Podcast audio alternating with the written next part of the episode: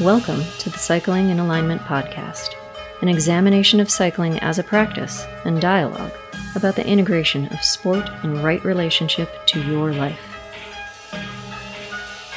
Greetings and salutations, listeners. Thanks for joining us for another episode of Cycling in Alignment. Today's episode is a special one. We've got Trevor Connor and Rocco Orlando here to discuss their own individual stories and special journeys into the world of overtraining. You'll want to stick around to hear Rocco and Trevor talk about their adventures in overtraining. Both of them have very poignant stories to tell. And the idea is that the listener will get a feel for what happens if we just keep training and training. As you'll discover, there are some extraneous factors that play into both of these athletes' downward spirals. I'm sure you'll enjoy this episode as there are a lot of powerful insights into what makes uh, the mind of the athlete tick and how one chooses to go over the cliff. I wanted to bring Trevor and Rocco into a show so that we could clearly demonstrate to the audience what happens if you do just keep training.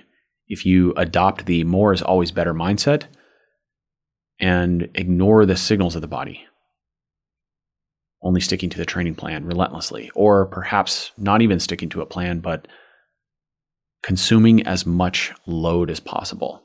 This will eventually lead to some dark outcomes. And both of these guys have taken that downward spiral to the extreme so I think it's very useful for us to hear their stories, understand the elements that were at play for them to adopt this mindset and to keep going in spite of warning signals from their bodies. This is where the power in the lesson lies. On the one hand, I think that sharing these stories can be hopefully preventative for some listeners. Some of you may hear these stories and recognize that you're on the same path or that you have the capacity to perhaps go down the same route. But others will hear this and perhaps have to learn the lesson themselves. In any case, my hope is that hearing Trevor and Rocco tell their stories will help some athletes either prevent this same sequence of events or help them come out of it more quickly and find the help that they need in the event that they do end up making the same choices. Today's episode is nuanced. Each story takes quite a while, but it's worth hearing. And at the end, both Trevor and Rocco unpack some powerful insights into how they got to where they were. So it's worth listening to hear the conclusion of their adventures and also their own takeaways from their experiences. Onward, please enjoy this episode with our special guest, Trevor Connor and Rocco Orlando. Welcome, listeners, to another episode of Cycling in Alignment. Today we have we have our first three-way on Cycling in Alignment. Get your mind out of the gutter. Today's guests are Rocco Orlando and Trevor Connor. Many of you probably know Trevor if you're on Fast Talk Labs podcast and following that channel. You may or may not know Rocco, although you may have caught a glimpse of some of his amazing steeds on cycling tips, check out Bikes of the Bunch, Rocco Orlando, and you'll see what I mean. Trevor, how are you today? Good. Nice to be on the show. Thanks, man. Thanks for making time. Oh, of course. Rocco, how you doing, buddy? Good, good. Amped up always. Today's pod, I in today's episode, I'd like to unpack a bit about overtraining and overreaching. We're going to have uh, Trevor. I'll ask Trevor to to detail the technical definitions of those terms so that we're using our terminology correctly. The inspiration for this episode was when I heard Trevor's show uh, with Chris Case and Stephen Seiler that aired a while ago, not too long ago, and they discussed this exact topic the definition of overtraining versus overreaching. And Trevor told his own story about a season back in, I believe it was 1999, where he we'll say, trained so hard that he went over a cliff. And I want to have him unpack his story. And that also reminded me of some conversations I've had with Rocco about his own journey in sports. And so today, what I'd like to do is have both of these athletes tell their stories with the goal that we can unpack a little bit about how they got to that point, how they did end up falling over that cliff, and the ramifications of those decisions. I'm going to start with a prologue, which is my own story, and that's a warm up. It's like the organic sourdough and goat butter appetizer that we have before we get to the main course. So, but Trevor, if you wouldn't mind starting us off, what is the definition of overtraining and what is the definition of overreaching? How do we tell the difference? And maybe there's some other nuance to that topic you'd like to to enlighten us on. This is what set this whole thing off. I inappropriately used the term burnout to refer to overtraining and got appropriately chastised by Dr. Seiler, mm-hmm. who pointed out these are all different things and it's important to use the right terminology. So I'll quickly get burnout off the table. Burnout is mental. Mm-hmm. It's not really a physical thing. That's the end of the season. You don't want to look at your bike anymore. You're tired of intervals. You're just mentally cooked. You, you don't want to keep going. So that's burnout. Uh, overtraining and overreaching, these actually have only recently, at least in scientific terms, recently been defined. So uh, if you went back 20, 30 years, we really just kind of used overtraining to explain everything. Now it's it's been important to differentiate them. So overreaching is that you have put yourself in a fatigue state that is going to take a certain amount of time to recover from. There's what's called functional overreach and non-functional overreach. Functional overreach is I'm tired, like you just did a big hard training camp. You need about a week to recover, but at the end of that week, you're going to come back stronger than you were before. So that's that whole concept of, of supercompensation. A functional overreach can actually be a very effective form of training. Non functional overreach is when you've gone too far. And now your body has gone into a fatigue state that's going to take longer to recover. So now we're talking weeks to months to recover. And generally, because you detrain during that recovery period, you come out of a non functional overreach either no stronger or sometimes weaker than you went into it. So that's something you want to avoid. But it's still, if you go into non functional overreach in the spring, you can still potentially have a summer. It's not necessarily a season ender. Mm-hmm. Overtraining is becoming thankfully much rarer and that is that condition that you have done some sort of damage to yourself from just pushing it way too far. Mm-hmm. And now we are talking at least months, sometimes years. Uh, so I'm going to be sharing my story later. It took me several years to get back to where I could train normally again. Um, and some people never return. Mm-hmm. It, it, can end careers. Mm. So that's what I was saying. Overtraining is actually, thankfully, very rare but it is a, a pretty severe thing. Mm-hmm. Okay, good. So the difference between functional overreaching and non functional overreaching is superficially it's time, right? You would say a week or maybe two weeks, possibly three weeks for a functional overreach, a really hard training camp, or maybe just a hard month. Um, competing a Grand Tour, if you're a World Tour rider, might be considered functional overreaching, assuming that they're able to bounce back and race the rest of the season and have some moments where they feel okay. Yeah, pretty much everybody who races a Grand Tour comes out of the tour overreached, functionally overreached. Generally, functionally. Yeah, I think sometimes. some of the guys who are doing a Grand Tour for the first time are probably yeah. coming out non-functional overreach, and they don't care because they're in a Grand Tour. Right, it's a pretty exciting thing. Right.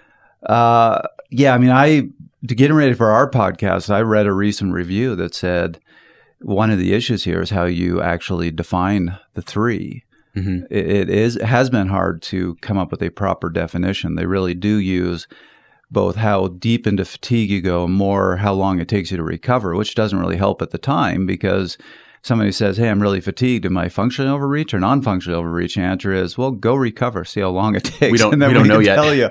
right. But if you think about this, there is a problem studying it. And yes. this is why the science is having a hard time defining because due to ethical standards, you can't intentionally put somebody into a non functionally overreached or an overtrained state. So if you want to do a study, you have to find people who have accidentally put themselves into that state, which is right. hard, and then try to measure them. So they've been trying to do this. They've been looking for any sort of biomarkers of to differentiate these things, and so far Mhm. they haven't found anything. Okay, just thinking nefariously for a moment. You and I are both coaches. We've got piles of athletes we can manipulate like puppets with strings. 2020 was our perfect year to throttle all our athletes into kingdom somebody. come and then get them all blood tests, right? and then, you know, have a non-consensual, completely illegal and unethical study. But man, we learned so much. Wouldn't Um, that be fun? well, they do say that coaches, good coaches, develop a sense. They can tell the athlete when they. So, I always heard from old school coaches they call it riding the knife's edge, and that non-functional overreach is going over the knife's edge. Mm. Some of the coaches I have worked with are really good, Yeah. at identifying when you've gone over the edge. Interesting. So this immediately makes me think of my discussion and podcast episode I had with Jessi Stensland, where she talks about how her paradigm, her training paradigm was completely shifted when she started working with Exos and how the coaches there dialed her program back much to a much lower volume and intensity than she'd ever had before. She had hmm only a handful of days per week, two or three, where she really trained hard. The rest of the days were off or really easy active recovery pace riding or training. And she went to world championships and had her best result ever there after, I think, eight or 12 weeks of training with him.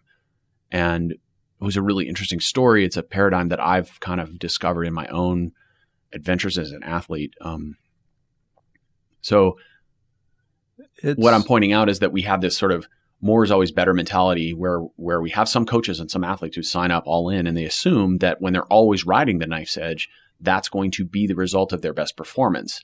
And I would say as a coach, I want to use the word stylistically, even though it doesn't sound right coming out of my mouth. I, I generally speaking, I will dial athletes back from that knife's edge because to me the risk isn't worth it in most instances. Well, that's why I mentioned old school. It is a Mhm. bit of an old school belief that to be at your best, you have to sit there right on that edge And throttle yourself. and, and try not to fall over, but keep yourself on that edge. I Mhm. would say what the science is showing more, what you're seeing in coaches now is saying most of the time you don't want to flirt with that edge. You Mhm. want to stay away from it. You can actually get to a very high level doing that. Mhm. And every once in a while just kind of flirt with the edge. That's that that functional overreach for a very short period of time, then pull back and, and continue to stay away from the edge. that's that's how I trained in the latter part of my career for sure. Most of the time I was well within the boundaries.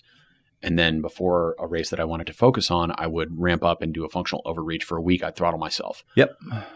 And probably looking at it, a lot of coaches I think wouldn't have predicted that might have worked because I went, my volume increase was massive at times. I remember before Masters Worlds, I went from an average of probably 12 hours a week to double that, I mean, actually more. It was almost 30 hours.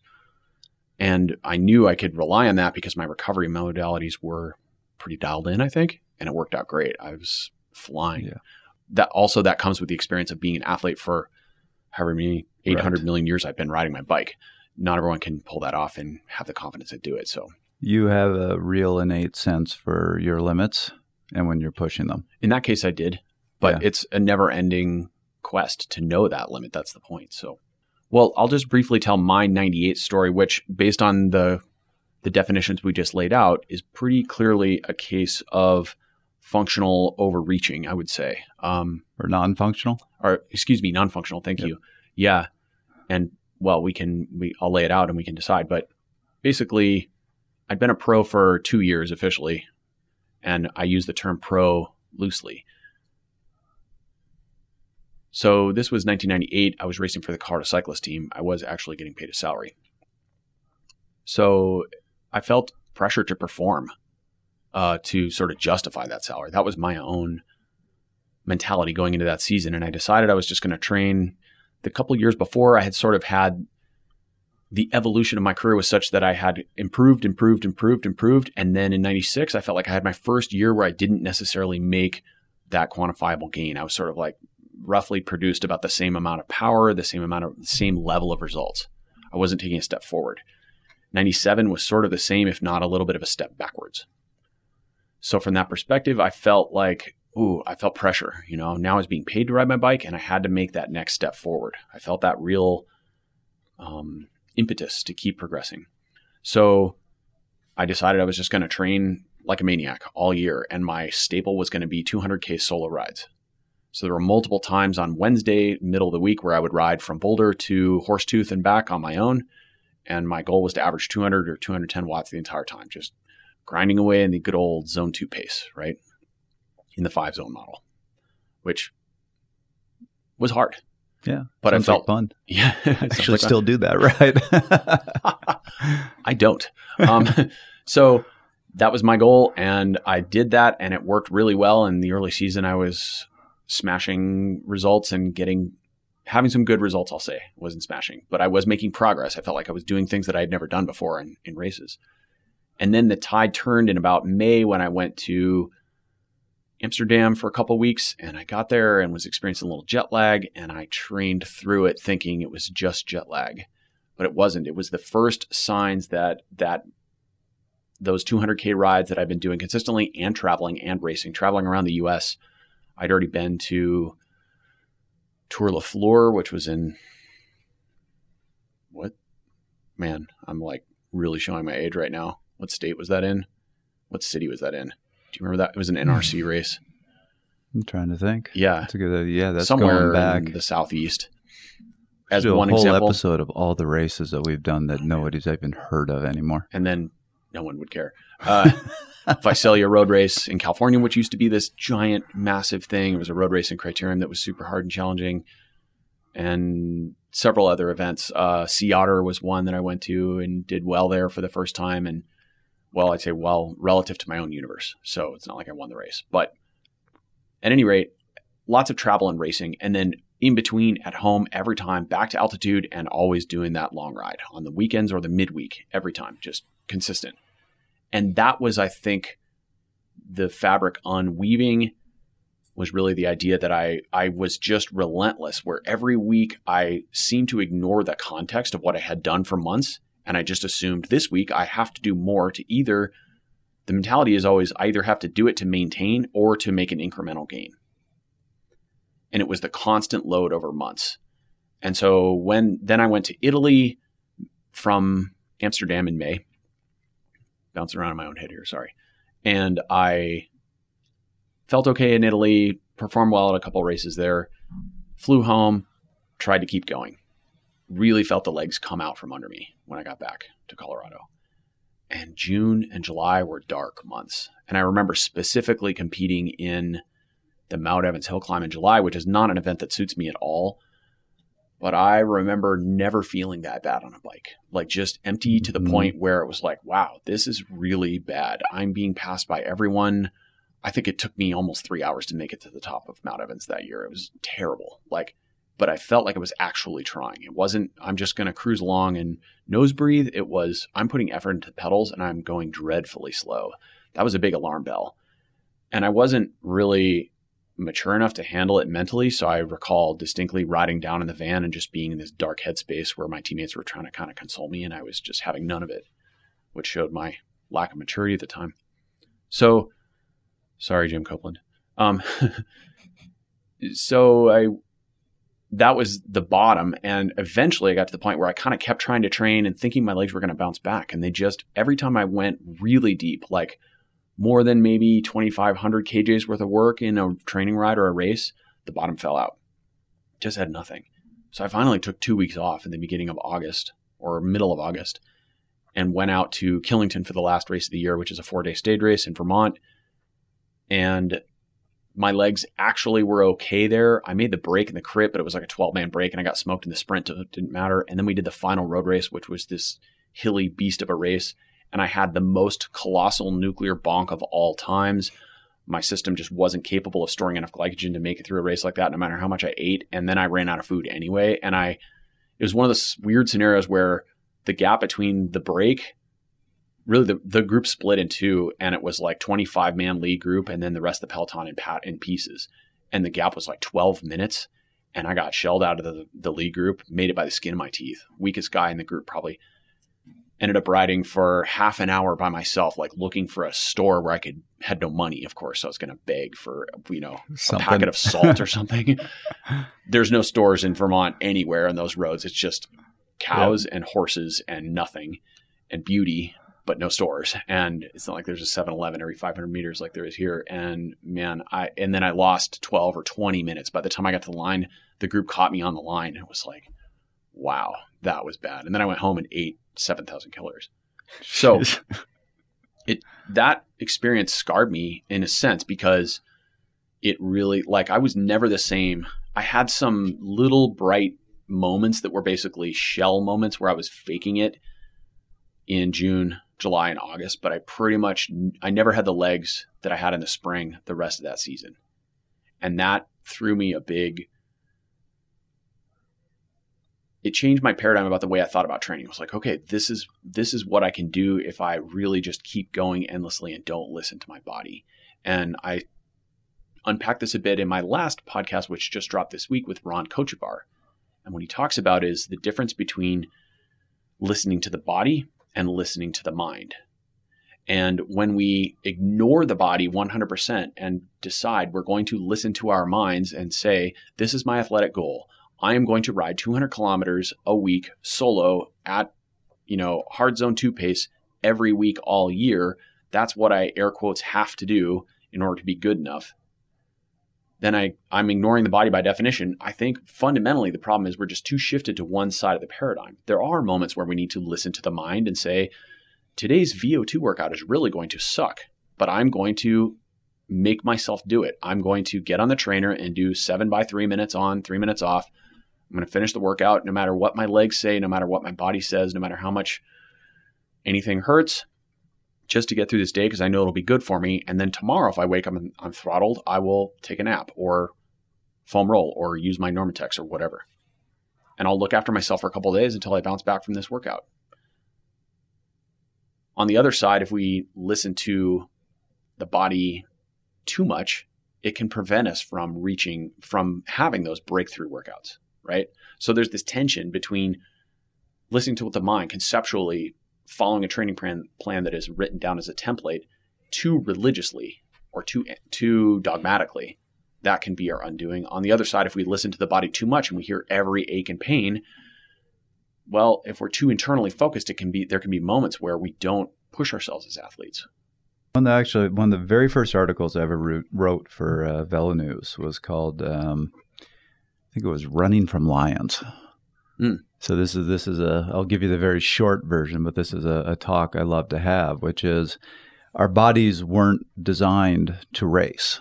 Mm-hmm. Our bodies were designed to hunt and run away from lions. Right. So when you're going really hard, like you are in a bike race, your body isn't saying, "Hey, I'm winning the race." Your body's saying, "Damn, that's a big lion chasing me right now." Sympathetic upregulation. Right. And the last thing the body wants to tell you at that moment is, hey, I'm hurting. Mm-hmm. It, it wants to make sure that you don't become that night's dinner. Right. So it's going to do everything possible to help you be at your best. So when you are doing a lot of racing, a lot of intense training, your body is just thinking, man, we're running away from a lot of lions right now. Mm-hmm. So you're doing damage, you're hurting me, but I need to keep you alive. And your body's going to pull out every trick to keep you as functional as possible. So, one of the reasons you see people, as you are experiencing, pushing this, this overtraining, but continuing to do it is when you are first going over that knife's edge, you are actually going to have workouts and races where you're going to feel amazing. You feel great. Yeah. Put out banner numbers and go, oh, I can't be suffering. I can't be overtrained because look at that workout I did the I other day. So look good. at that one race. Yeah that's your body pulling out the trick. Your body has natural painkillers and they are flowing heavily mm-hmm. to hide from you all the damage that you're doing. And that's why we can go so deep and, and not listen to our body because our bodies are actually fooling us at times into thinking that we're feeling a lot better than mm-hmm. we actually are. It's your body's natural aspirin aspirin dispensary. Yep. It's the way to think about it, right? These are catecholamines. Yes. Right? So they endorphins. Yep, they get flowing and they get you feeling good. And this is when I do a, an intentional functional overreach with an athlete. I always tell them. So typically we'll do like a Thursday to Sunday block, mm-hmm. and I'll tell them, look, you're going to wake up on Monday feeling great. Yeah, you're going to want to keep going. Stop. Because Tuesday, Tuesday the truck's going to come. Right. I'm like Tuesday or Wednesday that you're going to wake up and it's going to feel like you got hit by a bus. Mhm. And that's because that's when your body finally says, Oh, I'm no longer being chased by lions. I can clear out all these catecholamines, all the painkillers. Mm. Catecholamines. Chol? Col. Uh, Canadian. Okay. Sorry if I ever mispronounce something. That's Canadian No, I just wanted to make sure I was on the right page. Skeletal. That's the Australian Yes. pronunciation of skeletal. Yeah. Right. Uh, which I actually really like. Yes. Um, once they clear, that's when your body can do its repair work, but that's also when you feel all the damage you've done. Mm-hmm. And that's why you will wake up feeling like you got hit by a bus. Right. Right. But if you're never recovering, if you're never giving your body that rest, Mm. you never fully feel that. Let's hear from Rocco. Rocco, I'd love for you to tell your story. If you could give us a bit of context about your background as a human and then how you got started in athletics. I know you went through a schemo phase and then you jumped into bike racing. Yeah, um, I think it's good to know the background because it it helps with the conclusion. Mhm. Um, so, grew up in California, and uh, we'll just jump straight into about. I think I was 25 when I joined the military, and just couldn't figure things out after college. And I enlisted in the military. I didn't come in as an officer, even though I, I went to a very good you know university. Um, I needed to actually grow up and be a man. And I was just a giant child at 25 years old. And um, was in the military for 10 years, served two tours in Afghanistan. And um, my mother passed away from uh, cancer. And I left the military, and my mother died all within about the same year. Mm-hmm. So I was already kind of prepped for some sort of um, need to get myself back into some form of fighting shape, or as my mother used to say, warrior mode. Right, Mhm. like I wasn't firing on all cylinders, and the usually the only way to get myself out of a funk is through rigorous activity. Um, I never was an athlete. I never competed in anything prior to the military. Um, never did racing. Obviously, um, barely did uh, sports in high school. Um, was always uh, with a strength training background. My father was in the industry for the last 65 years, and he was a big piece of the strength training trend in the United States in the 70s and 80s and 90s. So I came up with his upbringing of fitness from about 15 years old is when I started taking it pretty seriously. And so by 20 years old, I was like a straight up uh, bodybuilder.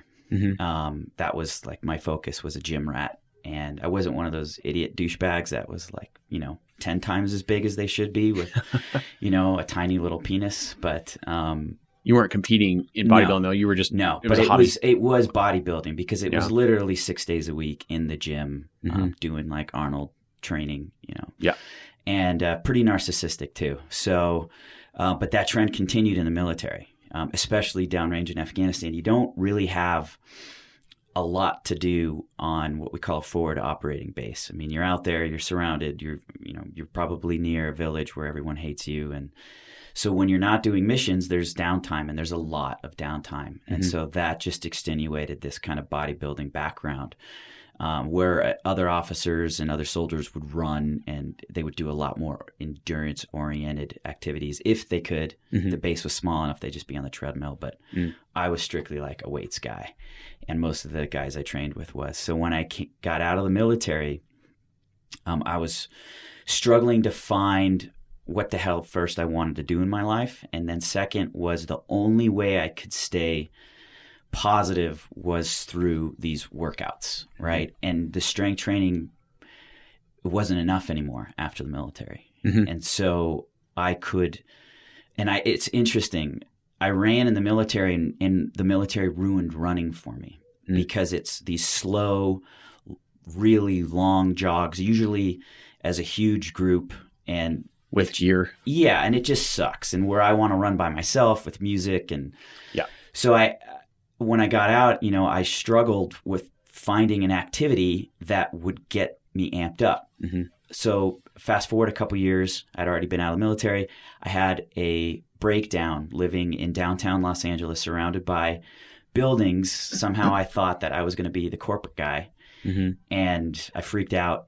And uh, like on a whim, I had never spent time in Colorado. Okay, I've briefly come through Denver, and I said on a whim, I closed shop in Los Angeles, put everything in my car, and uh, rented a like ski in, ski out apartment for the winter in Breckenridge. Mhm. And I felt like I was going to become a an alpinist. I was going to learn to climb, and in the meantime, I might as well just live on a ski resort and, and ski when I'm not climbing. And so I got into ski mountaineering. And um, this is coming from a zero endurance background, Mhm. but I liked longer slogs of exercise, right? I wasn't the short interval guy, right? Yeah. Because you can't get the endorphins going. You need something, you know, at least 90 minutes. Yeah. And so, and skiing the resort, that got boring really quickly. I mean, those runs, how many times can you do them if you live on them? Mhm. So, what got exciting was the skimo had a danger aspect to it because I would go at night. I lived on the resort. I bought all the lightweight skimo kit, right? It's very similar to cycling as far as it's very kit driven, right? Uh-huh. Carbon fiber boots, carbon fiber skis, Yeah. um, carbon fiber poles. You can dork out on all that stuff. You could just you could spend like fifty grand, Uh-huh. right, and and not even put a dent into the sport. So that that attracted me was the science kind of behind that, and then I loved putting skins on and going up a mountain by myself in an element where yeah it's a resort but it's pitch black it's four in the morning and it's minus 22 and there's like 60 mile an hour headwinds the whole time and you're wearing this tiny little skin suit because after 30 seconds of going upright your body's on fire. Yeah. it's just like whoa this is and that's at 11,000 feet going to 13,000 feet right? Mhm. so i would go to the summit of peak 8 every morning right? And i had to be the first one on the mountain. There were other crazy people that would go at like you know six in the morning when the sun's not going to be up for probably another hour and a half and they think they're badasses. I'm like i've been here for two hours bro. You know? So that was pretty extreme um, because if something happened if god forbid i hurt myself it's pitch black out there. They're not going to find me till Yeah. you know the morning when you know someone from texas is on their first powder run and they see me you know as an icicle Right. laid out. So but then guess what happens in winter winter ends Yes. and summer begins and i'm going through this right now this transition between seasons so then it was the same thing i'm dealing with now with dealing with winter was dealing with summer Mhm. and the snow is melting and i mean it's summer till may right but in two weeks there's no spring Winter till May. Yeah. winter melt Yeah. winter till may excuse Yeah. me there's there's two weeks where it goes from an all white alpine environment to an all green alpine environment. Hmm and it's there's like where what happened to spring? I thought we were gonna like you know it would be a little warmer but the snow would stay and nope. So i was seriously considering i was like well my apartment's up. Um, i think we should move to chile because it's winter there. Just stay on the winter train. and I literally went to a um, a mountain sports store somewhere in Summit County and was like interested in selling some of this expensive kit I just bought Mhm. to generate some cash to go to Chile because Mm-hmm. I didn't want to bring all this kit and pay. You know, I was like, I'll just get new kit when I get there. Mhm. And I saw this red shiny red um, Cervelo. I think it was a S3, and I was like, "Ooh, what's that?" And I've always been fascinated with cycling. Mhm. I watched all of Lance's tours. That got me into the sport, Okay.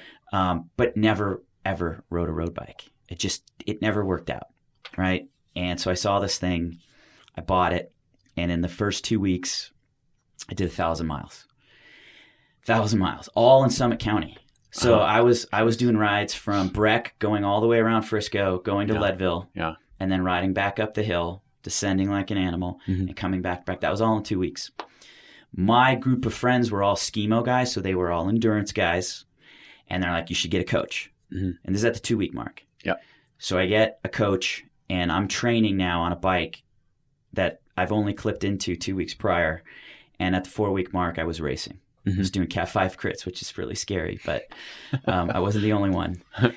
And I- I- immediately, my life changed uh, because I could get even more endorphins because not only is it rigorous, it's cr- the speed The speed. Yeah. and that sensation. I could get it descending on my little skimo skis, but it, this is just like I felt like I was.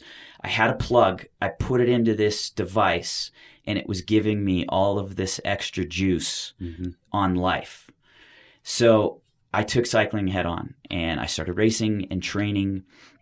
And because I had this all this winter volume of skimo when I transitioned to cycling, I was actually pretty good compared to all of my peers who had just started. Actually, a lot better. You had really good aerobic conditioning it, it from was all that. bonkers. Yeah. know, yeah. And this was the first time mm. in my life that I had this. So it's So- go ahead. Well, just to paint the picture, in case people don't aren't familiar with skimo, you Yeah. you put skins on your skis, which means they grip going uphill. You you basically walk or hike, kind of slash run if you're racing up to the top of a peak.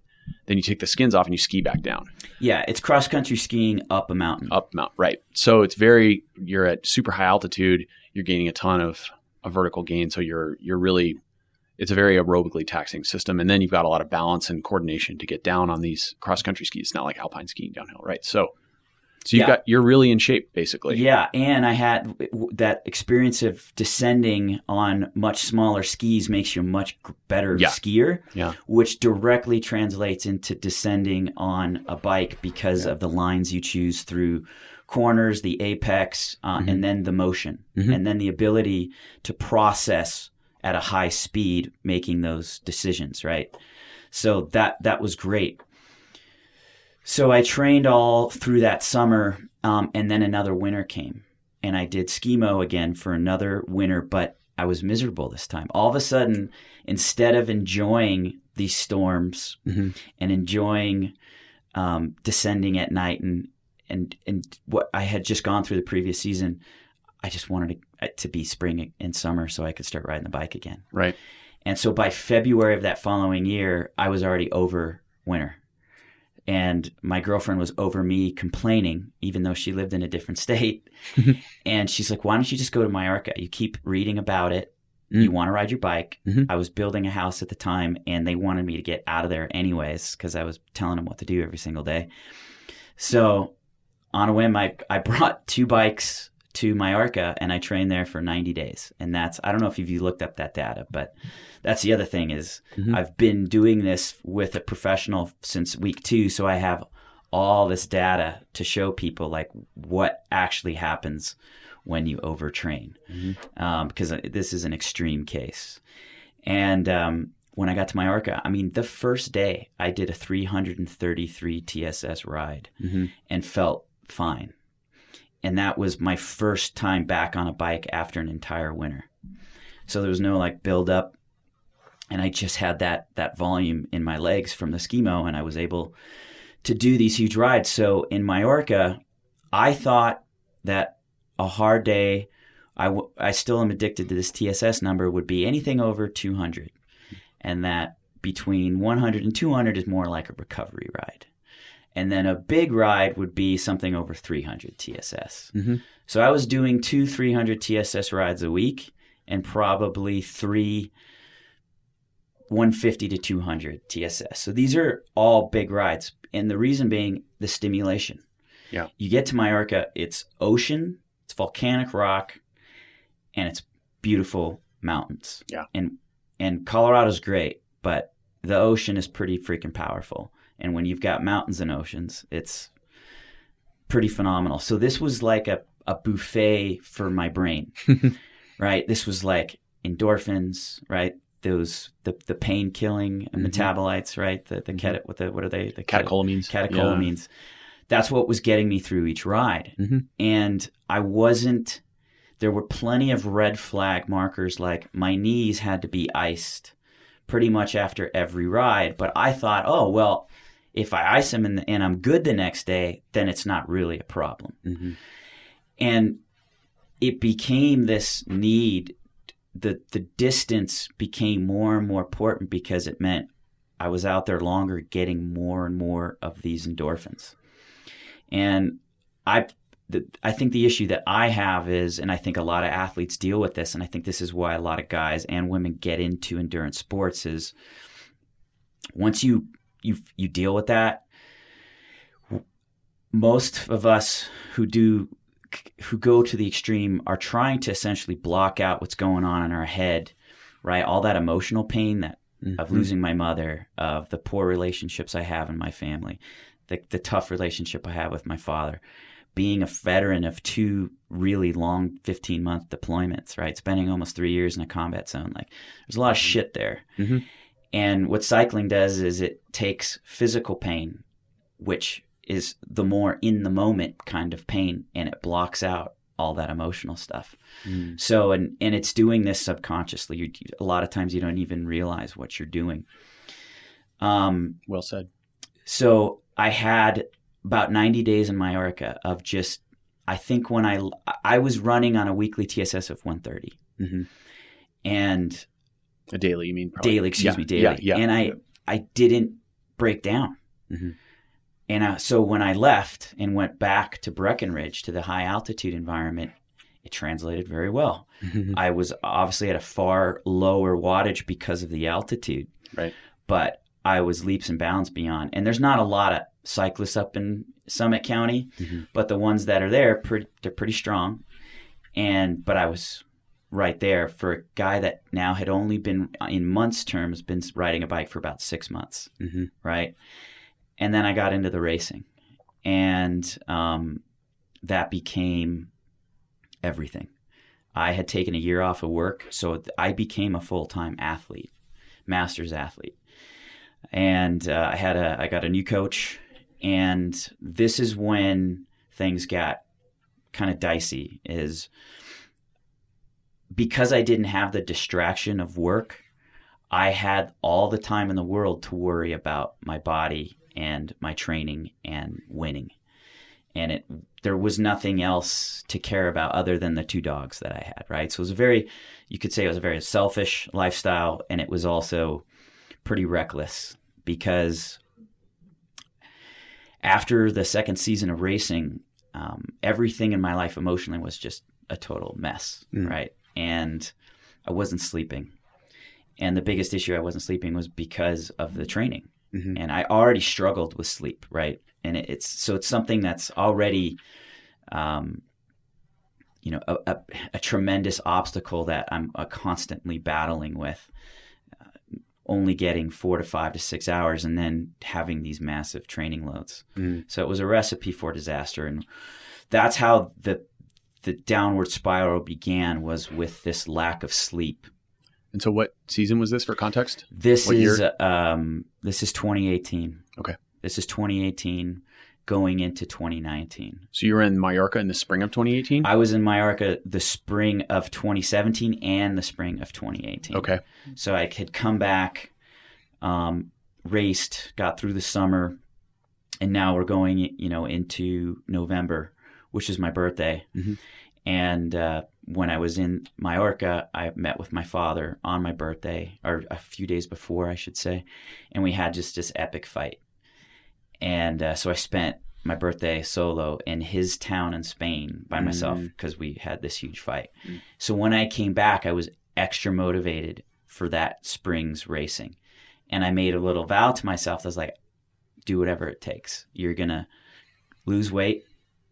And which I was already r- ridiculous lean, Mhm. lean, but I'm talking about, you know, starvation now. Mm. And, uh, and you're just going to start doing like crazy, crazy, crazy volume. And because I had free reign from my coach at the time, because the season was over, it was like, just do, you know, the riding you enjoy, which for me was going up to peak to peak. And so I was doing these peak to peak rides in the cold um, with just sketchy, super sketchy conditions.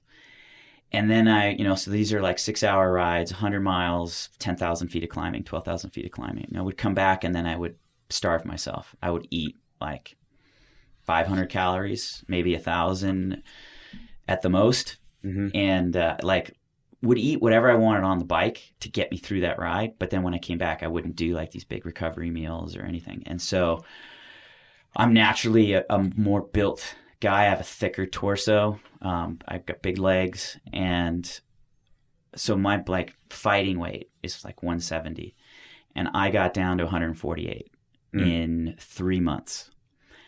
And the whole time I'm not sleeping. Because I'm not sleeping, I'm drinking at night alcohol because it settles the anxiety so you can at least try and put your head on the pillow. Because the sleeping was so bad, Colby, that I got anxiety around four or five o'clock because I was like, oh shit, not not another night You're thinking ahead. Yeah. not another night Mm. and and it was always a battle in the morning to get your kid on because you just you hadn't slept Mm.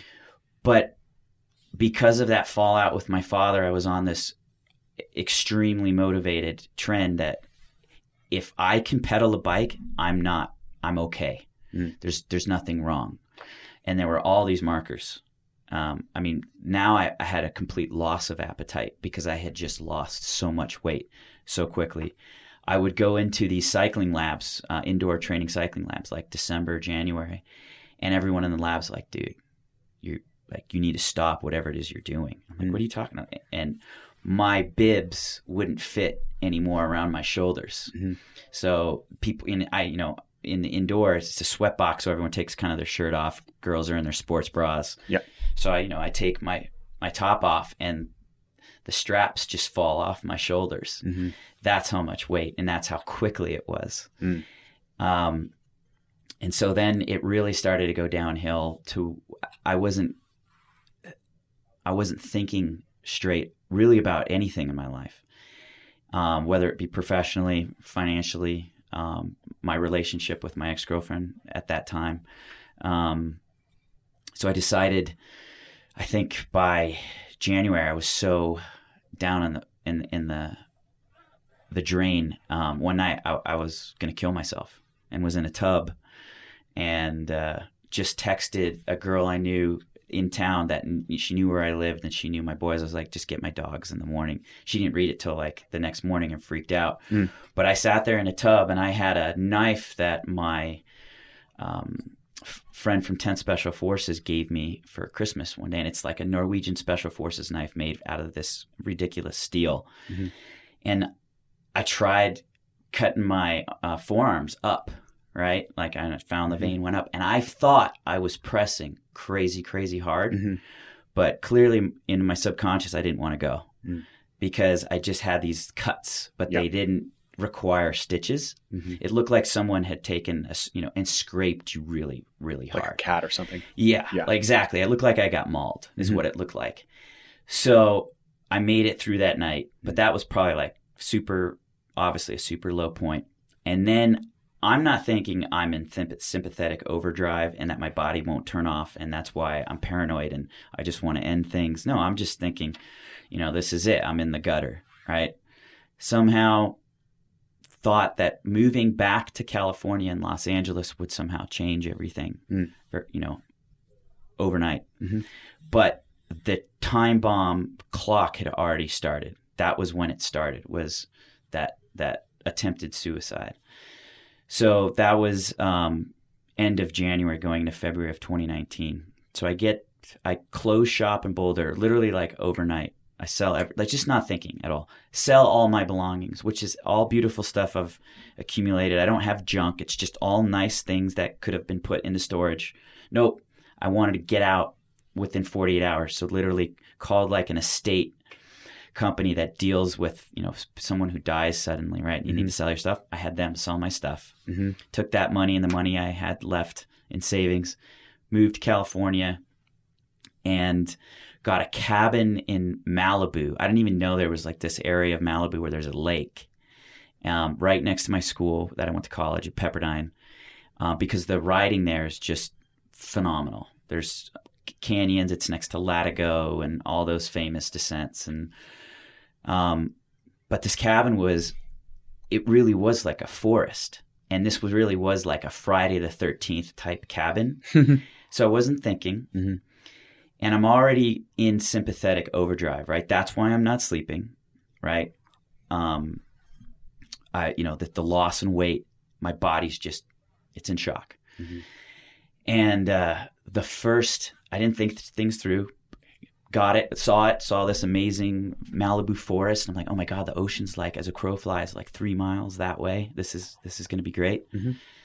First night, t- total freaking meltdown because it's pitch black And silent. and silent, and it took me right back to Afghanistan. I felt like I was on mission, Mm.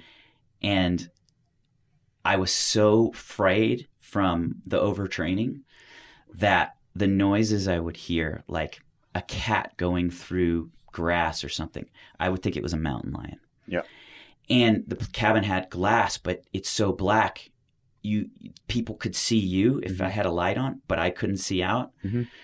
So obviously now I'm in a phase where I can't sleep regardless, even if I was staying at the Ritz, Mhm. right, with a security guard outside Right. and 100 milligrams of Ambien. Imagine now you're like, literally, you feel like it's life and death. Mm. So I didn't last a week in this cabin. Mhm. I end up in a rehab facility in Georgia because that was the only place I could get in where insurance would actually pay for me to. My, my whole thing was to get sleep, but Yeah. I was I was addicted to alcohol. I was literally it was alcohol every night now to try and sleep, Mhm. and I needed help. I had like very little in my bank account, and my family they they didn't know what was going on. They just thought that I needed to figure things out. Right? They didn't understand or have any knowledge of just how bad things were. Like They didn't understand the gravity of where you no, and luckily I had had a doctor in LA who used to be a resident of my brother, who's a surgeon, and he's a hom- homeopathic doctor. Okay, but he's still a doctor. He can still prescribe meds. Mhm. I went in his office like scared shitless the day before I went to Georgia, and that's how he got me to Georgia. He's like, called my brother and said, he said he's got about seventy-two hours, and it's life and death, Mhm. and uh, he's got about forty-eight hours before he loses his mind Mm. because he says "You- you're already in psychosis. Yeah. Okay. Yeah. By this, the grace of God, I got into this facility.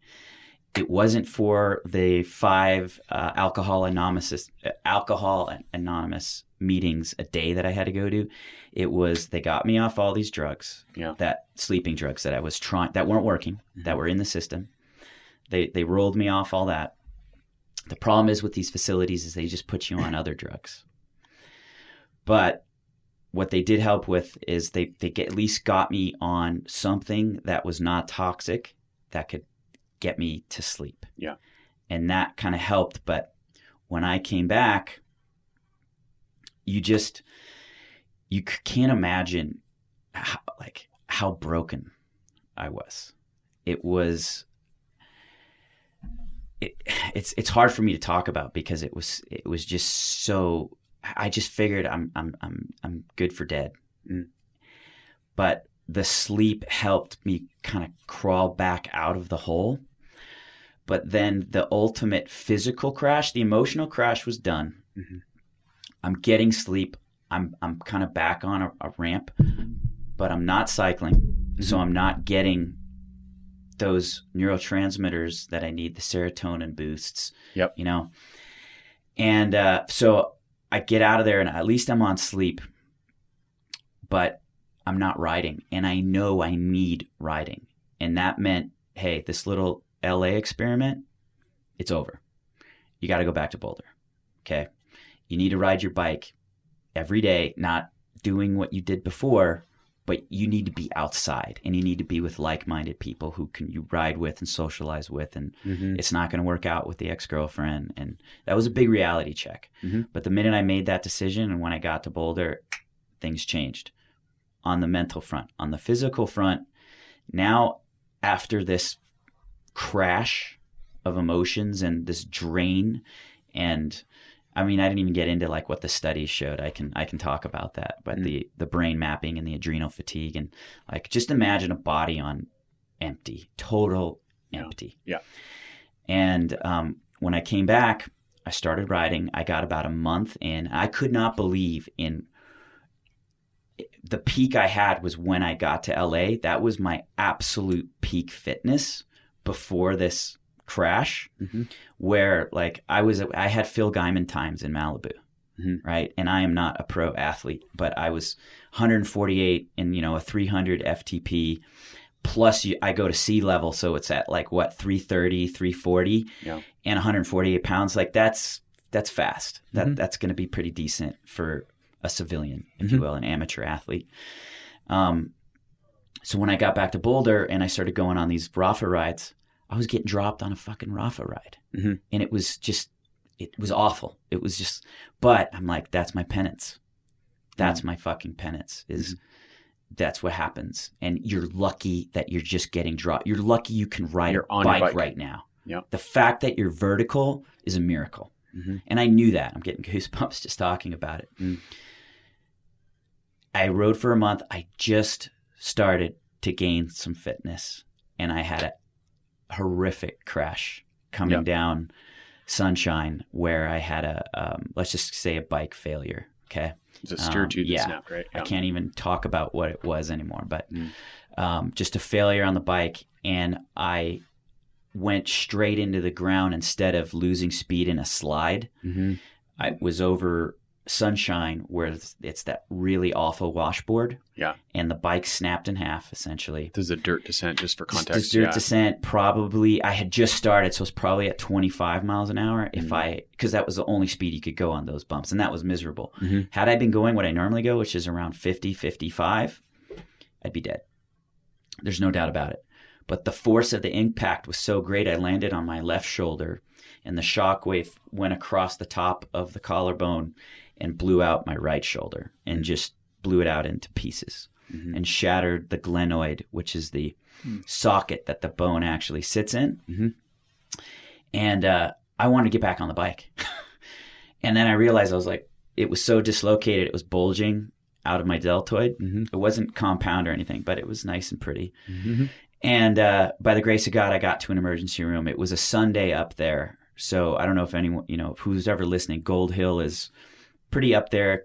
It, it's in remote. And if it's not the summer, you're not going to find a car up there for Mhm. hours. Mhm. And luckily it was summer and, and a, a gentleman was gracious enough to take me down, um, put my bike in his back truck. And, but that then proceeded to having surgery and having just come back from this sympathetic crash and adrenals are down Mhm. your fatigue is high. Now there's the shock of surgery. The accident i was riding for two weeks after the accident until i had the surgery. I I actually asked the doctor this is how sick. I said can he goes you're going to be out about six weeks. And i know you're going to try and get on a bike in two. If you can make it to 3 Mhm. that'll be fine. I'm like three weeks? Mhm. so i asked him i go can this is this is october i go can we like wait till the, the first of the year so i can get some more riding in until like the, the snow, snow is hits. packed and Yeah. then i can have the surgery he's like no if you were to fall on this again i wouldn't be able to rebuild it Right. right and that scared me Mhm. i have the surgery i wait a month i get on the bike and it's like i had never ridden a bike Mhm.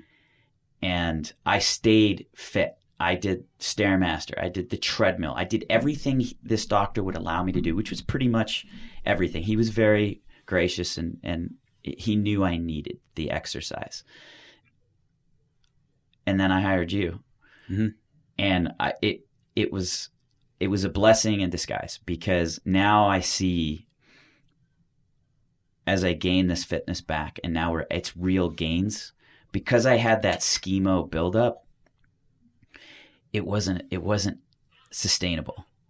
You know, you don't you can't just go from skimo and then all of a sudden you have this 300 watt FTP and think that you can do 5 hour rides 4 days a week. Like you're like you're just not it's just not possible. And it was humbling. And I want people who are listening to this to know like what what's going to happen if you keep doing it. And um, I forgot to mention that part of that rehab was what really helped me, and the reason I she helped me with the sleep, and she helped me see what I had just done to my body is she was an addictionologist and an endocrinologist, Mhm. and she's like, I deal with she. This is Atlanta, Georgia. Right. She's like, I deal with a half dozen cyclists a week. You all come into my office Hmm. with the same freaking story. Hmm. Trauma, emotional background, lots of stories, endurance sports. Mhm. They go hand in hand, Mhm. right?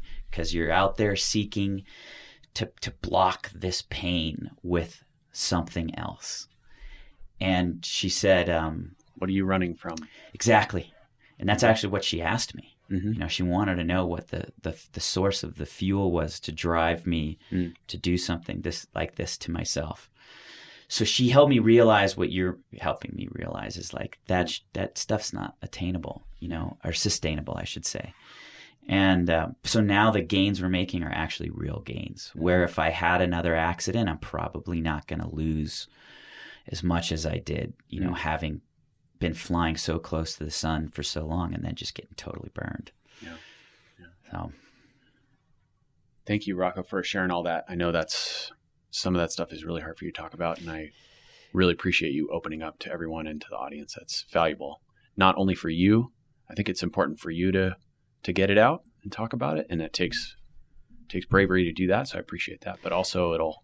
I think other people hearing this, it'll really help them with their process wherever they are in their struggle. So- Yeah, and I I want people who are listening because cyclists are they're obviously we're a special group and we're a special breed, but we're I think we'd like to consider ourselves educated and, and up to speed on not just current events, but their body, fitness, nutrition. But endurance sports, it for some reason we, we block a lot of the, the common sense out.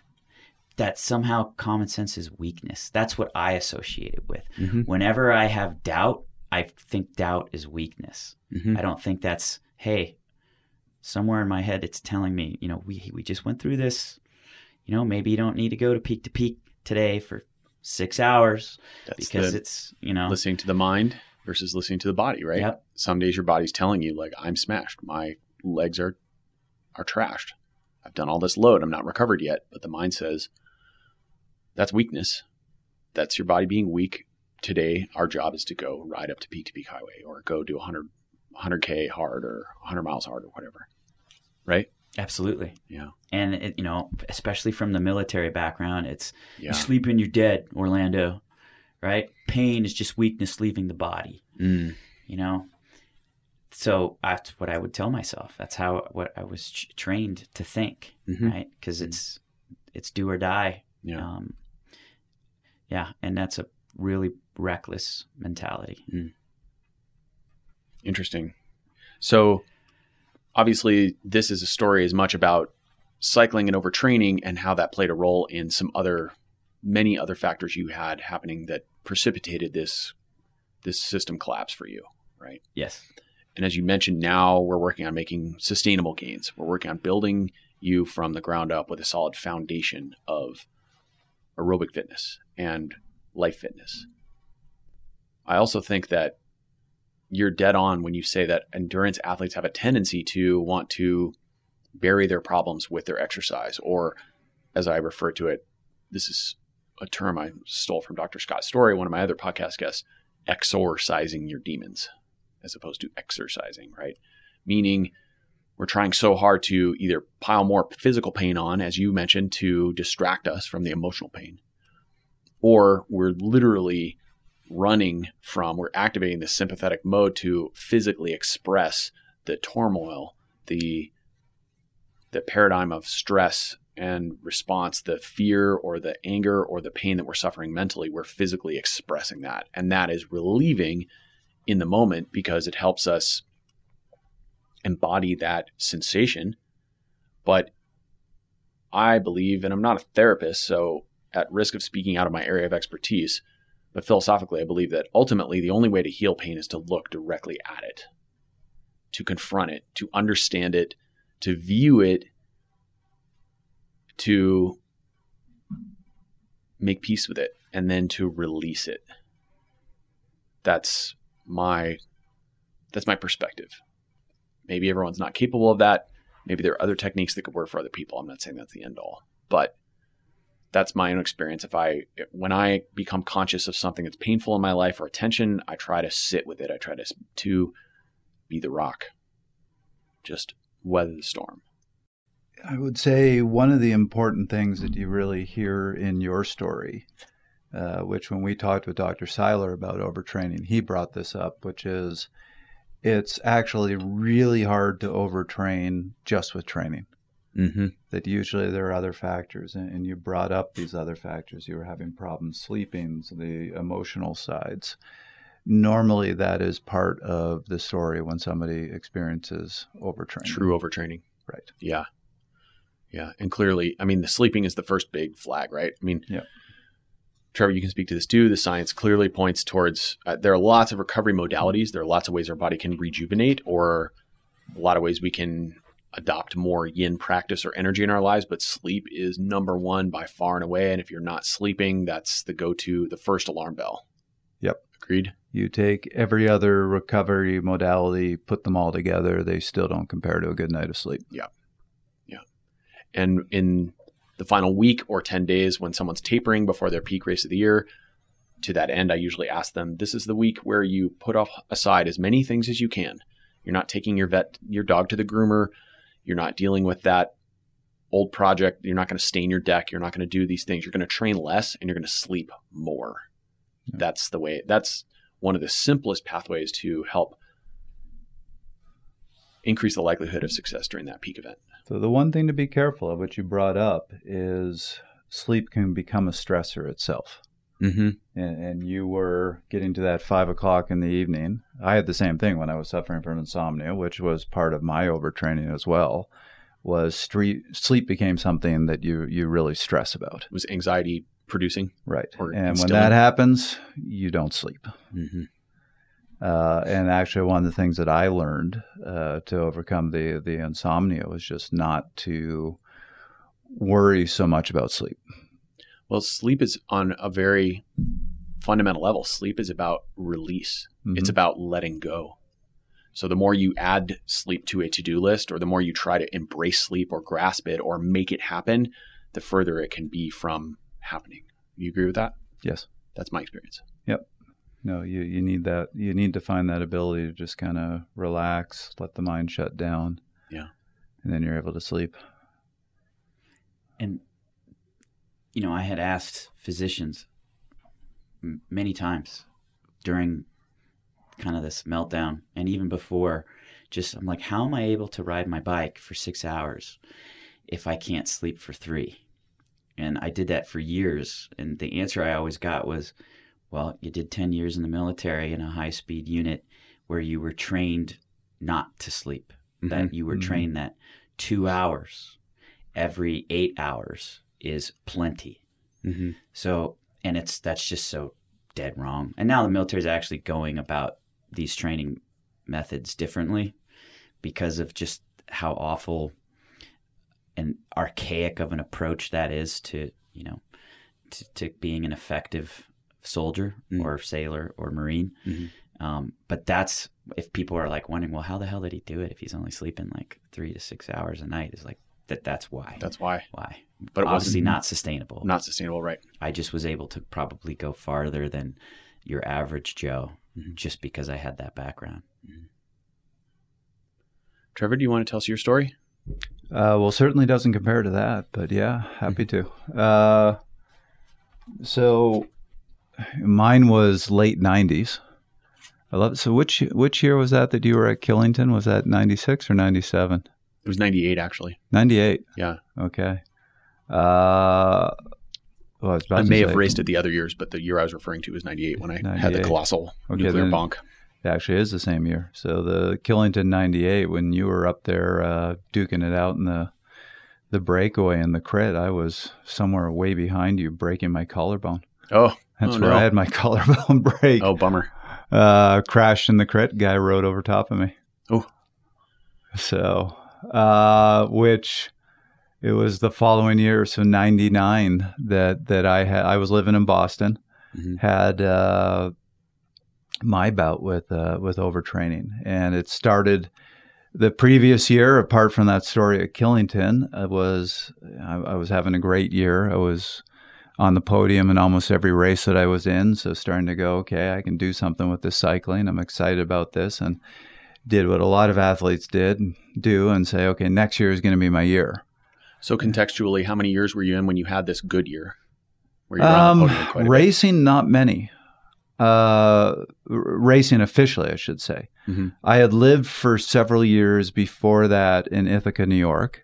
Ithaca, New York has a really strong race scene, but you've probably heard us joke about the fact that we don't even put handlebar tape on our bikes. The other thing is we don't. Th- there's a lot of racing there, but a lot of it isn't official. Okay. So I had raced a ton, but my first USCF race, so it was USCF back then. Right. Uh, my first USCF race was either 96 or 97. Okay. Uh, so I hadn't been officially racing for a bit. And so, similar to, to you, I got into racing with already a huge amount of fitness in my legs, having done a whole ton of unofficial racing. So I was doing these Cat 5 races and just riding away from the field Mm-hmm. um, and upgrading really rapidly. So just loving it, loving racing. Got to 99 and just said, "This is this is my year." And didn't have a coach, had no clue how to train, and took the mentality of more is better, Mm-hmm. and just started training a ton. Didn't know anything about nutrition, so I was eating horribly. Uh, I started having insomnia issues, and it was the same sort of thing. Just continuing to push myself, even though I was dramatically fatigued. I was having those experiences of going out and doing intervals, and they just felt wrong. Uh, I was having a hard time executing them. And of course, my answer was, well, that's just weakness, and I've got to learn how to push through this. Uh, the first time I noticed something was wrong was there was a I think it was a Wednesday it was Tuesday or Wednesday night there was a race that started out near Newton. And I'm trying to remember the name of it but it was it was a evening just race that I, I did every week for training A criterium or a, no like it a fast was group ride kind of thing. group ride insanity we blew through red lights ran cars off the road did all these things that we shouldn't have done Mm. uh, it was probably not a good thing to attend but it was about the, the, the race itself the racing portion lasted a little over an hour Okay. and same thing, feeling awful, just waiting to finally feel good on the bike again. Was getting angry, and I, I just remember in the race saying, "Okay, I'm going to prove that I'm back. I'm going to prove that I can be strong." Uh, there was this short climb coming up that's about a minute. Uh, now, so well, you you wanted me to to mention this, and I'll talk more about this in a minute. Mhm. But this overtraining changed me as a rider. Before that, I was actually a classic flatlander with a good sprint. I loved the one minute climb. They, I I was that that sort of big short power type rider. So this 10% grade one minute climb was a dream for me. And we were coming up on one and I was just going to attack the hell out of this field and, and get away. You were licking your chops. I was licking my chops. Then I looked around and realized we were about 40 minutes past that climb. and I spent the rest of the race trying to remember even a moment of that 40 minutes. You were just zoned out in the peloton. I it's so I've I've never been somebody who's ever blacked out from from drinking, Mm. but that was a a true blackout. Wow. I had 40 minutes of my life that I will I, I have never been able to remember, and it was kind of a scary experience. Like I've had times where I've zoned out in races and kind of gone, eh, I wasn't paying attention too much, but you you were aware of what was going on. This was truly a I just there there's 40 minutes of my life I can't account for here. wow. Uh, then it started affecting me off the bike. It was a couple days later. I got into my car uh, to drive somewhere, and I couldn't because my foot was shaking so badly I couldn't control the car. Hmm. So it was these things that I went, okay, something's wrong. So, Trevor, for context, how many months do you think you'd kind of been, we'll say, training really hard to the point where you started to see these things, this Wednesday night ride blackout happen? You know, the previous year, even when I was riding, racing well, I was probably doing too much. I just hadn't been, you know, I, I, I didn't start training too much until it was well into the season. Mhm. And I, I believed in that take a break in the fall. So I took a break in the fall and probably avoided it then. But got back to hard training in the winter. And everything I'm telling you about, all these symptoms, popped up late summer. So this was Okay. probably August. So it was basically a probably February to August of just training way too hard, always doing intensity. Why would you ever do a recovery ride? So, about six months of just going, going, going, always Killing trying to push more. More is Yeah. better. Okay. More is better. And sorry, just to interrupt. Uh, what Are we talking lots of long hilly rides? Are we talking intervals? All of the above group I rides? mean, I was your classic flatlander intensity. I was on my way to being a good crit rider, so I don't remember doing a lot of long rides. okay, And one of the issues is this is the '90s. I didn't have any certain thing that I could download. So you don't really so know. Yeah, Chris was asking me, "This is like, how many hours are you doing? Can you show me your data?" I'm like, I don't have any data. I wrote on a sheet of paper, which I can't find. hmm You know, at the end of every ride, just here was the length of my ride, here was the average speed, uh, and later on my average heart rate. Once I finally got a heart rate monitor, Okay, but like that was all the data I ever had for any ride. so maybe a lot of three-hour rides with hard intervals and group. More kind of stuff? hour and a half, two hour rides. Okay. I think on the weekend I would get a longer ride, but um, you know, even that there was the Wheelworks ride, which was a group ride. I was racing every weekend. Okay. So there was no real just go out and do an easy long ride, no real recovery rides. It was Okay. just go out, go hard. So So, it wasn't big volume. I'm Right. probably actually doing bigger volume now. That was that was kind of what I was getting at. I wanted to paint the picture a little bit. So, it was combination of training really wrong, too much intensity, not eating right, not sleeping right, not recovering right.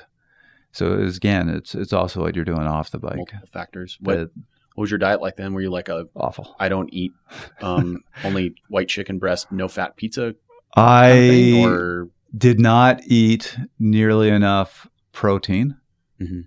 Uh, so I had basically heard about the whole you need carbohydrates thing. So and I was eating crappy carbohydrates. So like not only would I buy Clif bars and things like that, but uh, I figured, well, that's the food you should eat. So I should just eat those all the time. Mm. Dinner was pasta every single night, toasted waffles for breakfast? uh, pretty much. Okay. Uh, what did I have for breakfast? Didn't have eggs. I think it was cereal or, or waffles. Yeah. Uh, and for some reason, I was really into cottage cheese. Hmm. And I was lactose intolerant, so so that went well. that didn't go well at all. that really didn't go well at all.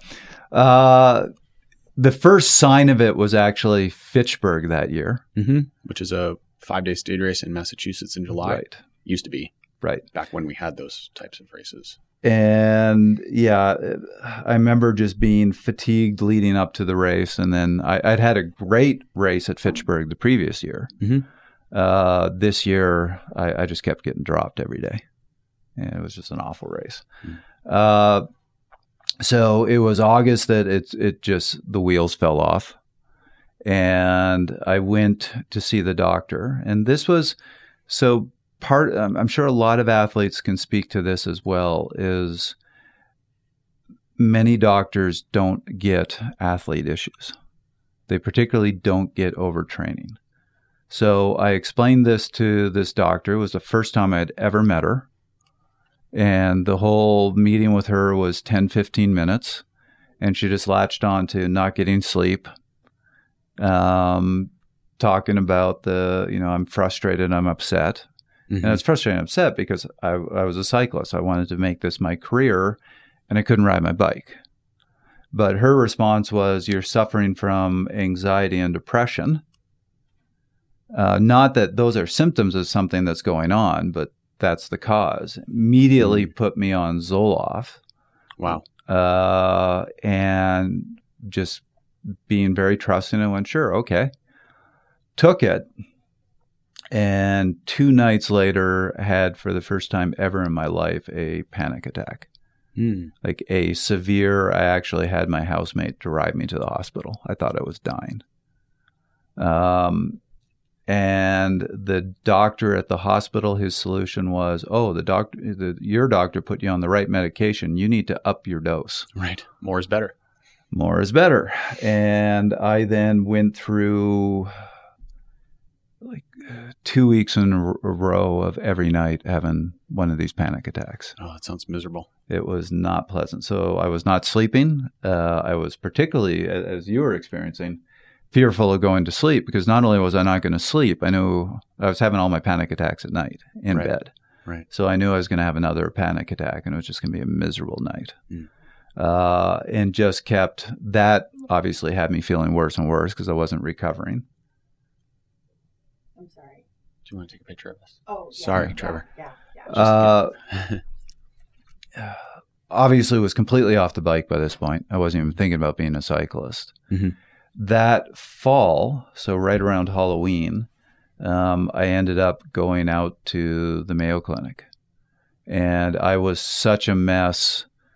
You know, it was interesting. It was interesting the, the two ways it went. Um, some doctors thought I had a uh, some sort of a neurological disease that they're testing me for MS for a variety of things. Mhm. Uh, you could tell the doctor that was my my primary at the Mayo Clinic was just he's a hypochondriac. He's making all this up Hmm. and just did not take me seriously at all. Mhm. Uh, and I particularly remember having a meeting with a heart specialist. Uh, and he started asking me questions, and he, he said, We need to do some exercise testing on you. And for some reason, I mentioned, Well, I biked over here. And he went, Oh, well, how far was that? I went, About a mile. And he goes, Well, then you're fine. I'm like, But no, I only biked a mile. He's like, Well, that's a lot. And I'm like, Not for me. And he's like, So then he started getting my case about that. And then he said, Well, we need to see what's going on with your, your heart rate when you're exercising. And I went, Oh, well, my exercise heart rate's about X. I knew what my threshold heart rate. I told him that, and he just looks at me and he goes, "How do you know that?" I went, I, "Well, I wear a heart rate strap." It's like, "What's a heart rate strap?" So I explained to him a pulse it's ninety nine, 99 heart rate still, straps weren't yeah. really new technology. but yeah, I agree for a heart specialist. So he's I'm explaining it to him, I had a heart rate monitor he's like- 89. yeah, and he's like, "Why are you wearing that?" And I go, Well, all cyclists do. And he just kind of sits down in his chair and goes, Oh. And then starts to give me the you're a hypochondriac lecture. wow. You need to stop wearing a heart rate monitor. Mm. And and stop obsessing these things. I'm like, honestly, athletes wear heart rate monitors. And he just says to me, No, they don't. Wow.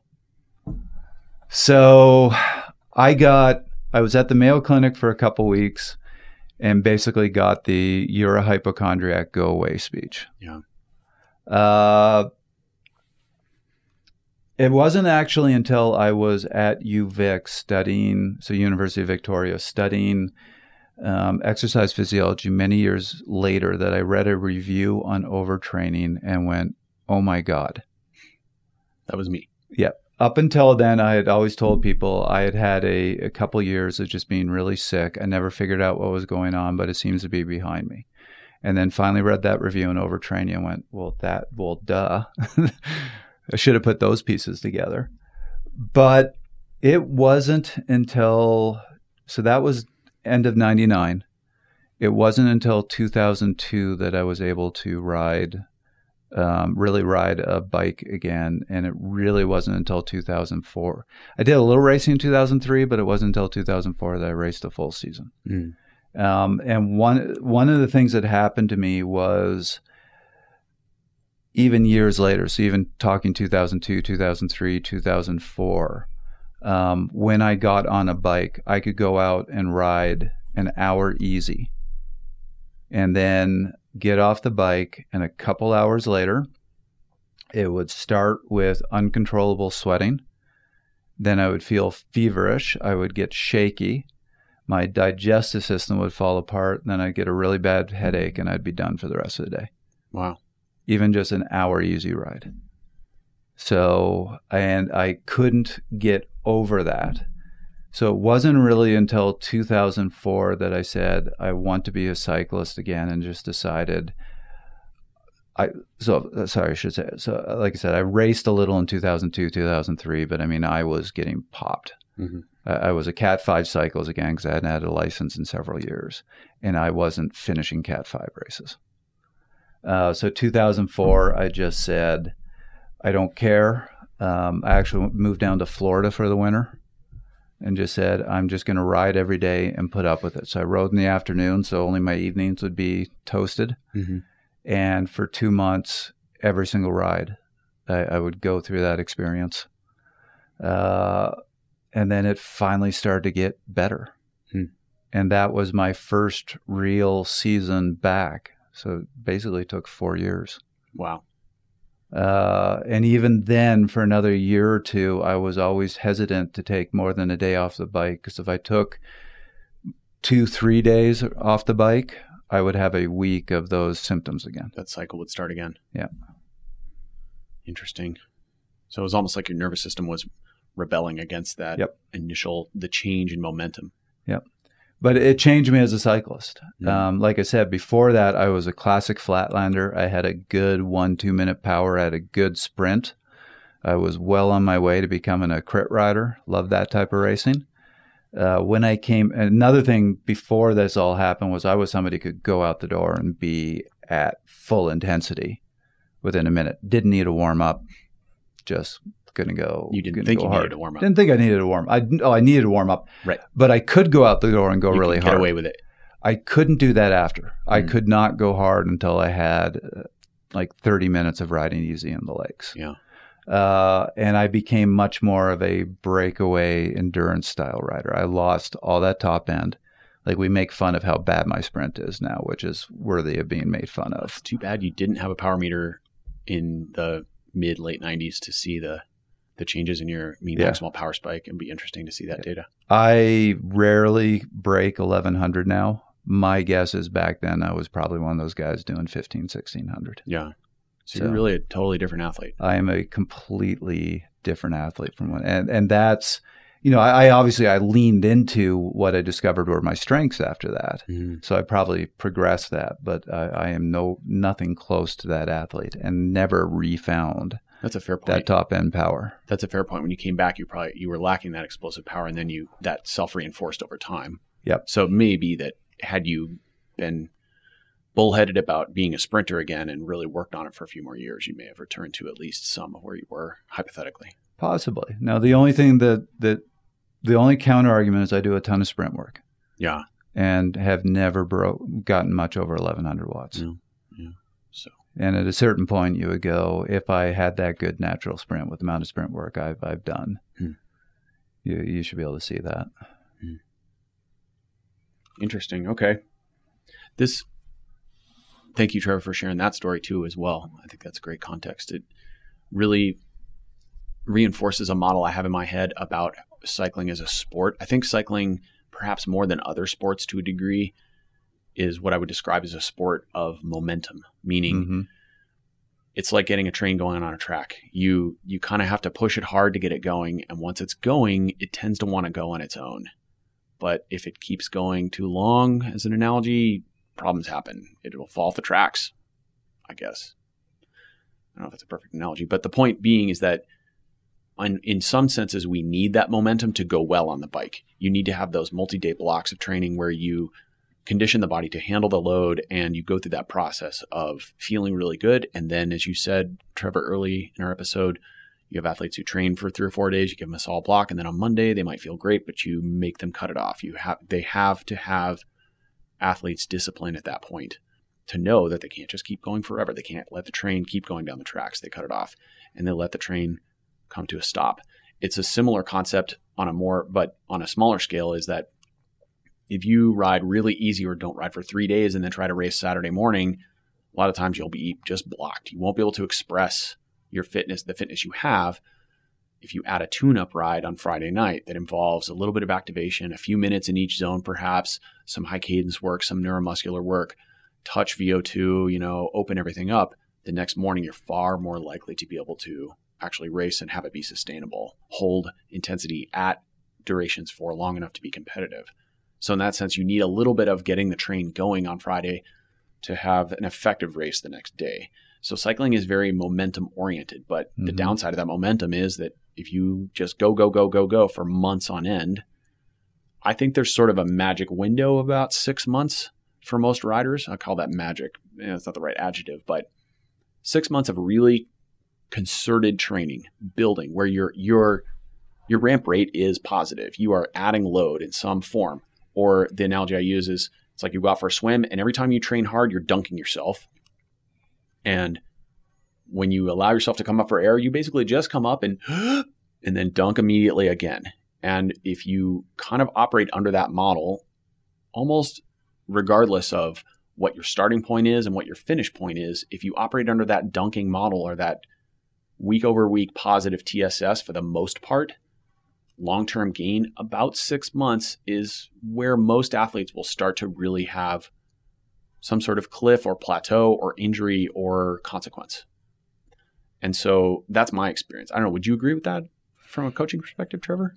You think that's a Yeah, I think I would. Um, that's a rough guideline. Obviously, it doesn't apply to everyone. I'm sure there are people out there who can go for eight months straight, and there's some who, depending on your your cycling age, not meaning Yeah. your chronological age, but how many years you've been in the sport, that window can be probably lengthened.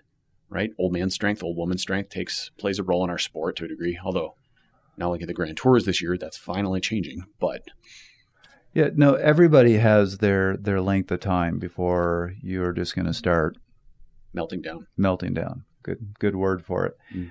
And I think it's very important as an athlete, particularly an endurance athlete, to recognize those signs. I mean, I can't think of a. I, I raced for years and years and years after that. Um, the one thing I had going for me was I now knew what severe overtraining felt like. You knew where the edge was. I knew, yeah, uh, very well, what, and what it looked like going way over the edge. Mhm.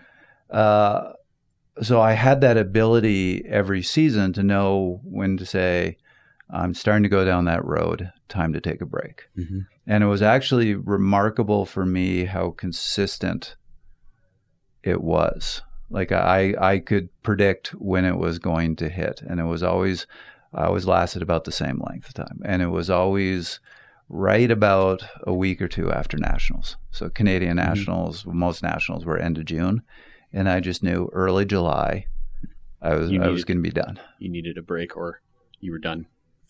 Yep, You And- crafted that intuition. So going to that line helped you craft that that knowledge, that um, box of timeline, I guess. Yep. No, you just you built around it, and that's I've never had a great race at Cascades because I've always been Hmm. in that box for Cascades. I've never gone to Cascades feeling good. Yeah, that's a five day stage race that used to happen in Middle in- of July. In middle of July, I've Yep. also gone to that race and been completely fried. Yep. Yeah. I, I have never gone to that race feeling good. Mm. So, and it's just, but if you recognize it and you catch it and you take that break, you, you can bounce back. So, Mhm. usually my best point in the season was September and October.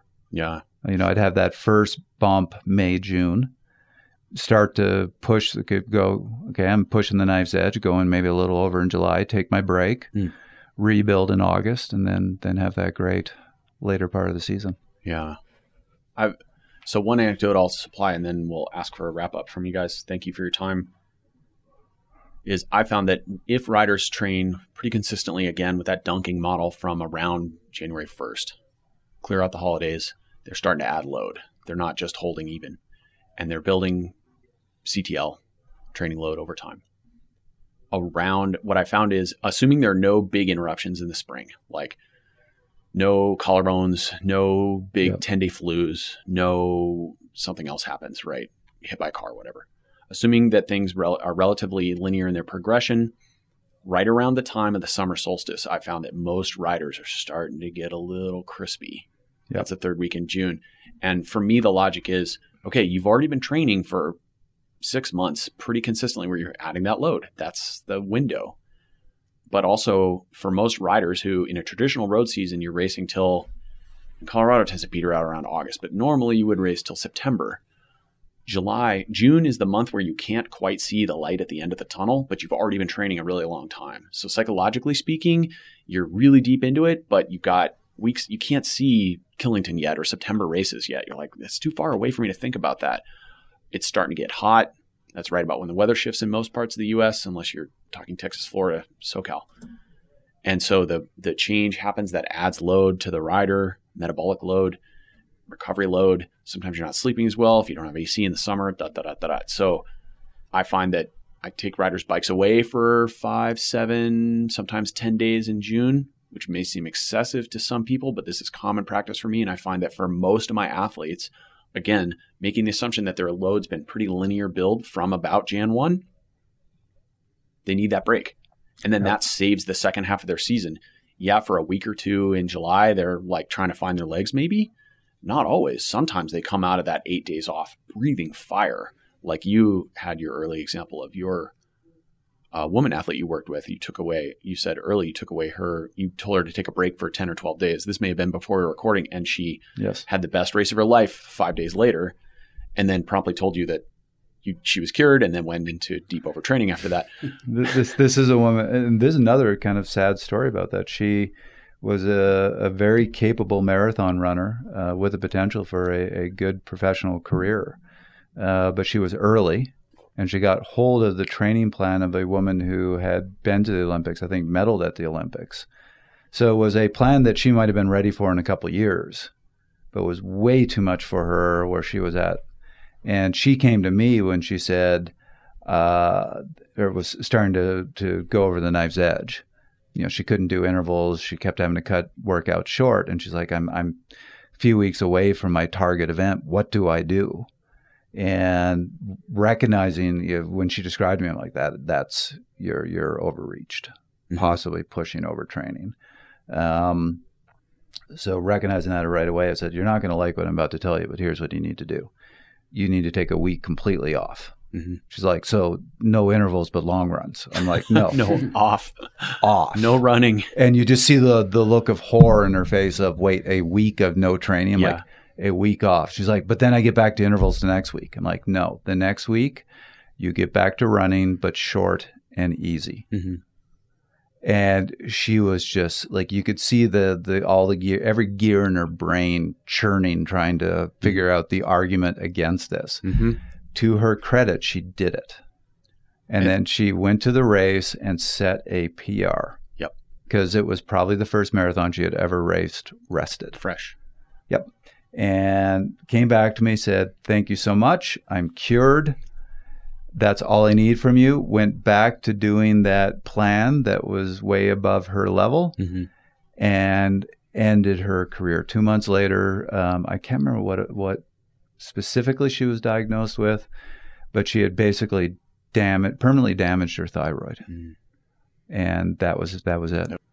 That's unfortunate. That's a really unfortunate story, and I think that gets to the heart of it right here for for everyone is that model of the more is better, but also there's a keeping up with the Joneses mentality that we fall into, which is when we have a period of time when we're not actively gaining, we tend to think we're falling behind. Absolutely. Right? Do you Yep. agree with that, Rocco? Absolutely. And I mean, I I struggle with it now.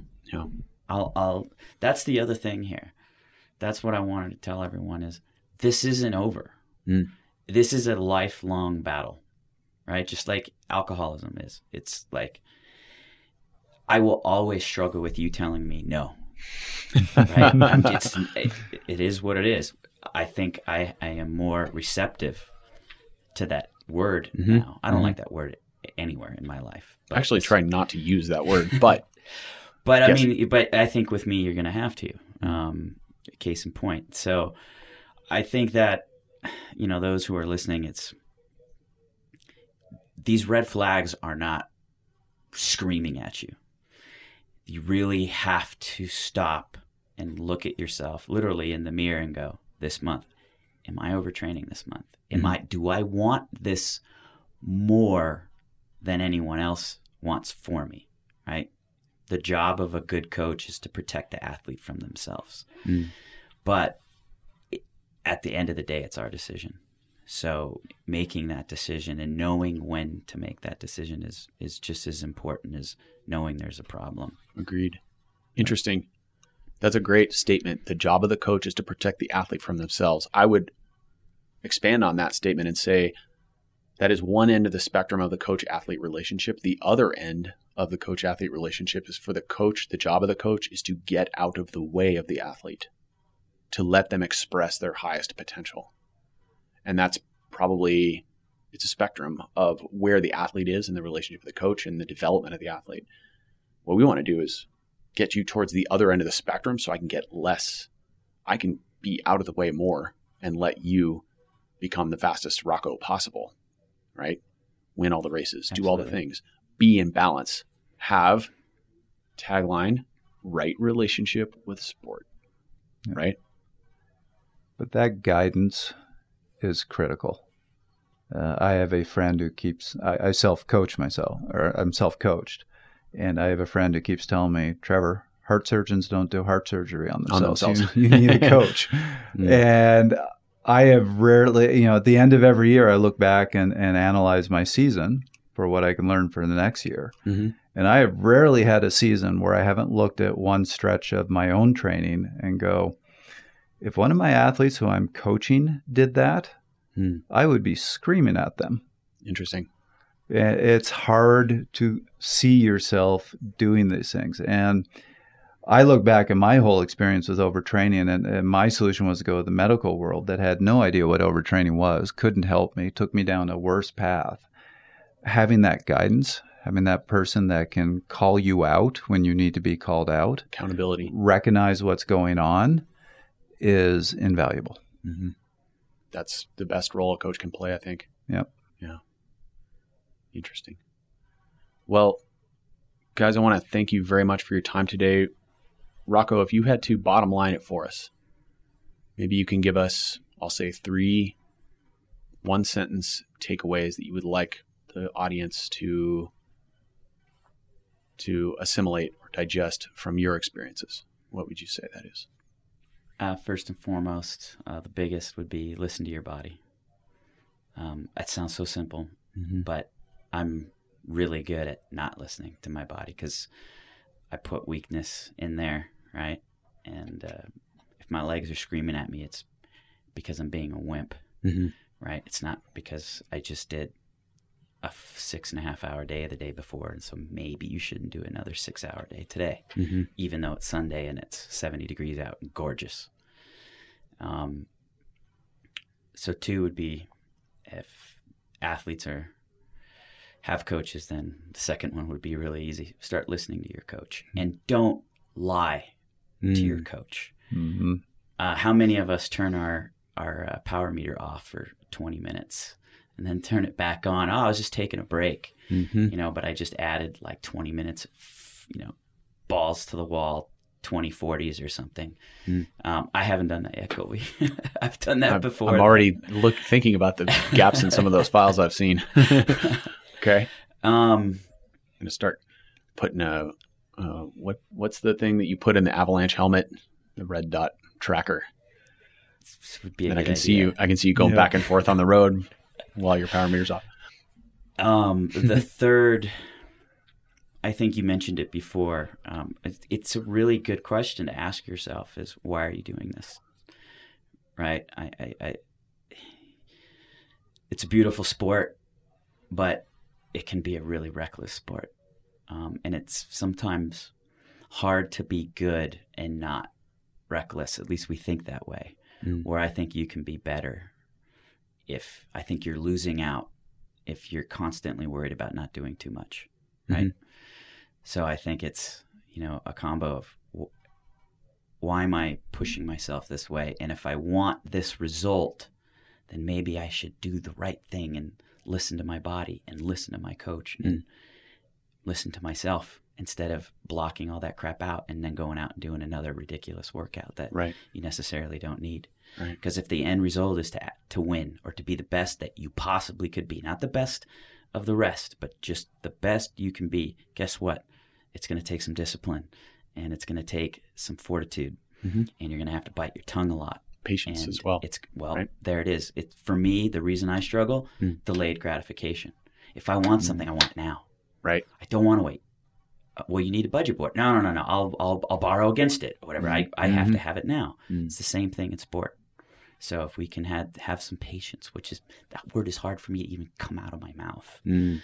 then uh, I think I think those three things right there would Hmm. actually set somebody up for success, whatever sport they're into.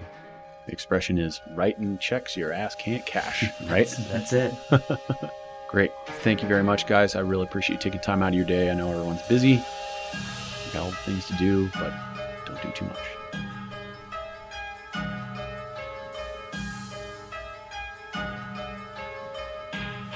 It is with much gratitude that I recognize that you made it to the end of this episode of Cycling in Alignment.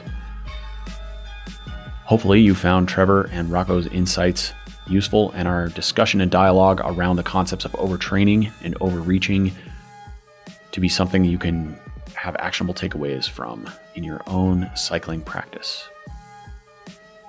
As always, if you have comments or suggestions, or you think that what I do needs improvement, I'm open to discussion, comments, criticisms, good, bad, or otherwise, go to your computing device and enter in a new email address that's info at cyclinginalignment.com.